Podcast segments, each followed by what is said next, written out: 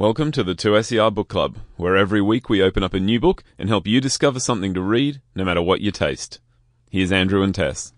Andrew, good morning. Hey, morning Tess, how are you? I'm great. I believe you are taking us back to Paris this week. I I am, I am. Yes, I'm ready. I am after a fashion. Today I have a fascinating and beguiling novel of Australia and the world. It is A Sand Archive by Gregory Day.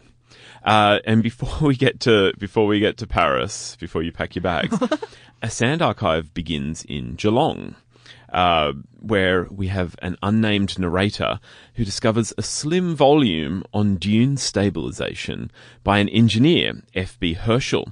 Now, this unassuming book quickly transfixes our narrator with its blend of carefully observed statistics and poetic flourishes. When Herschel himself visits the narrator's bookstore in Geelong, they begin a brief uh, friendship that inspires a search for the true Herschel following his death.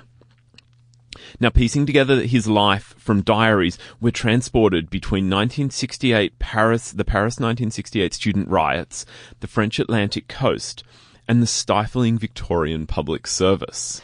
Oh, good. um, now, A Sand Archive, it is as much of an enigma as its antagonist, F B Herschel, or its protagonist, depending on how you want to look at this. in, in nineteen sixties Geelong, we discover a man stifled by his upbringing and the conservatism of his world, but inspired by the task of discovering a way to stabilise and ensure safety for travellers on the dune areas surrounding Victoria's Great Ocean Road.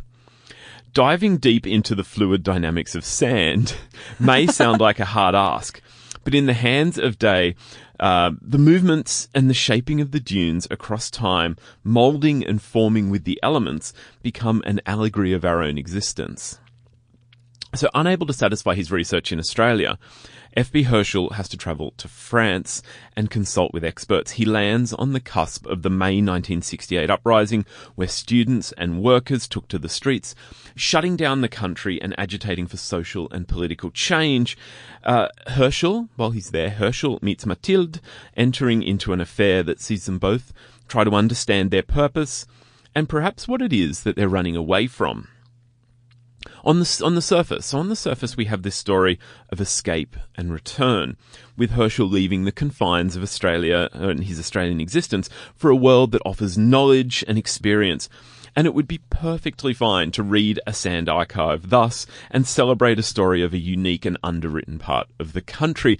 And look, I, I absolutely confess that it was Geelong, the Geelong setting that drew me to the book, because I love that part of the world. Um, I have family down there and I spent, you know, part of my childhood every year in Geelong, and it really is a part of the world that you don't get a lot of stories out of. You really don't, do you? And when uh, you'd mentioned last week, you know, we might be we'll be speaking about Paris again. I was like, oh yes, Paris. And then when you'd sort of said we're starting off in Geelong, mm. It's a pretty intense contrast. It really, it really is. Geelong is such a wonderful city. Um, it could have been Melbourne, like so. Geelong could have been the major, the major port, and perhaps, you know, going back one hundred plus years uh, around the time of invasion, it could have been the centre of uh, really the Victorian economy. Um, but look, um, going forward, A Sand Archive, you can read it as a story of, of Geelong and this one man, but it's so much more than than the sum of its parts, with Herschel's arc through the novel leading to a revolution of thought that transforms his understanding of the world. And so a key idea of the of the novel is a slogan that was borrowed from the revolutionary graffiti that adorned the streets of Paris in nineteen sixty-eight. Pardon my French here. Literally. uh, Sous le pave la plage. Uh, beneath the street lies the beach. And this simple image is emblematic of the ways in which humankind overlays nature with the trappings of culture. In the Paris of nineteen sixty-eight, cobbles were torn up by protesters and hurled as weapons against police, revealing sand underneath that was used to obviously get them to sort of lay flat and stay stable. Um, and the stripping back of the built infrastructure is paralleled in the stripping away of polite social acquiescence to state oppression.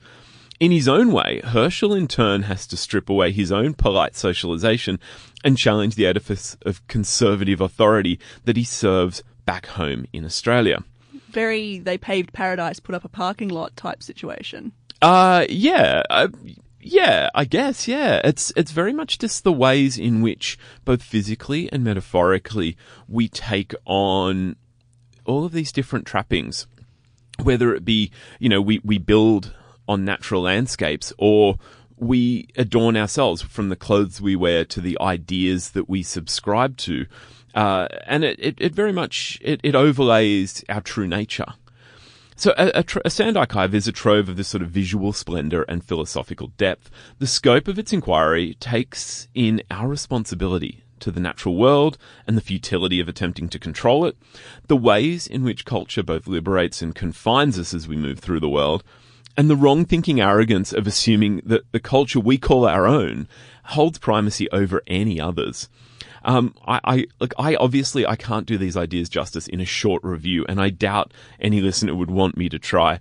This is a novel that I thoroughly recommend, and I thoroughly recommend that you devour it in your own time and examine your own uh, reaction to these ideas. It sounds really, really cool. Quite deep. It's, it's very... It's very interesting. We it it's has a you know a, a fairly typical three arc structure where we begin in Geelong, we are taken to Paris, and then we return to Geelong in that sort of Great Ocean Road region. And what we are actually watching is this revolution of thought that is centered on F B Herschel, but very much uh, the reader is taken up along with. And I found myself having moments of, oh my gosh, you know, this is.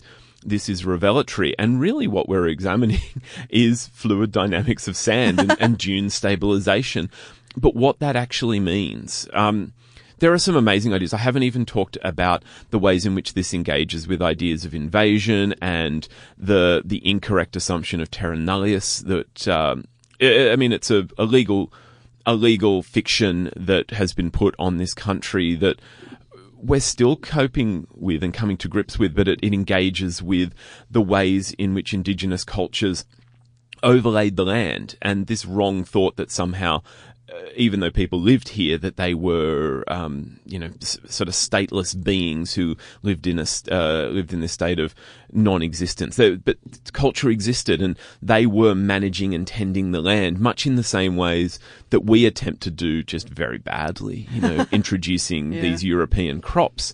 Um, all of this is in a sand archive for for those willing to to dig for it, digging in the sand. Bottoms. Yeah, I, uh, I, I jumped the shark with the review there, sorry. No, all good. You've been listening to the two S E R Book Club. We record on Gadigal land of the Eora Nation at two S E R's Broadway Studios in Sydney, Australia. The show is produced and presented by Tess Connery and Andrew Popel. And a big shout out to Michaela Savage for graphic design and artwork. If you're enjoying the book club, why not subscribe and get new episodes delivered straight to your phone every week? If you want more books, you can tune into Final Draft or subscribe to Final Draft Great Conversations podcast wherever you listen to your podcasts. To keep up with everything happening at the station and discover more stories, ideas, and music, follow us on Twitter, Instagram, and Facebook. Just look for at two S E R.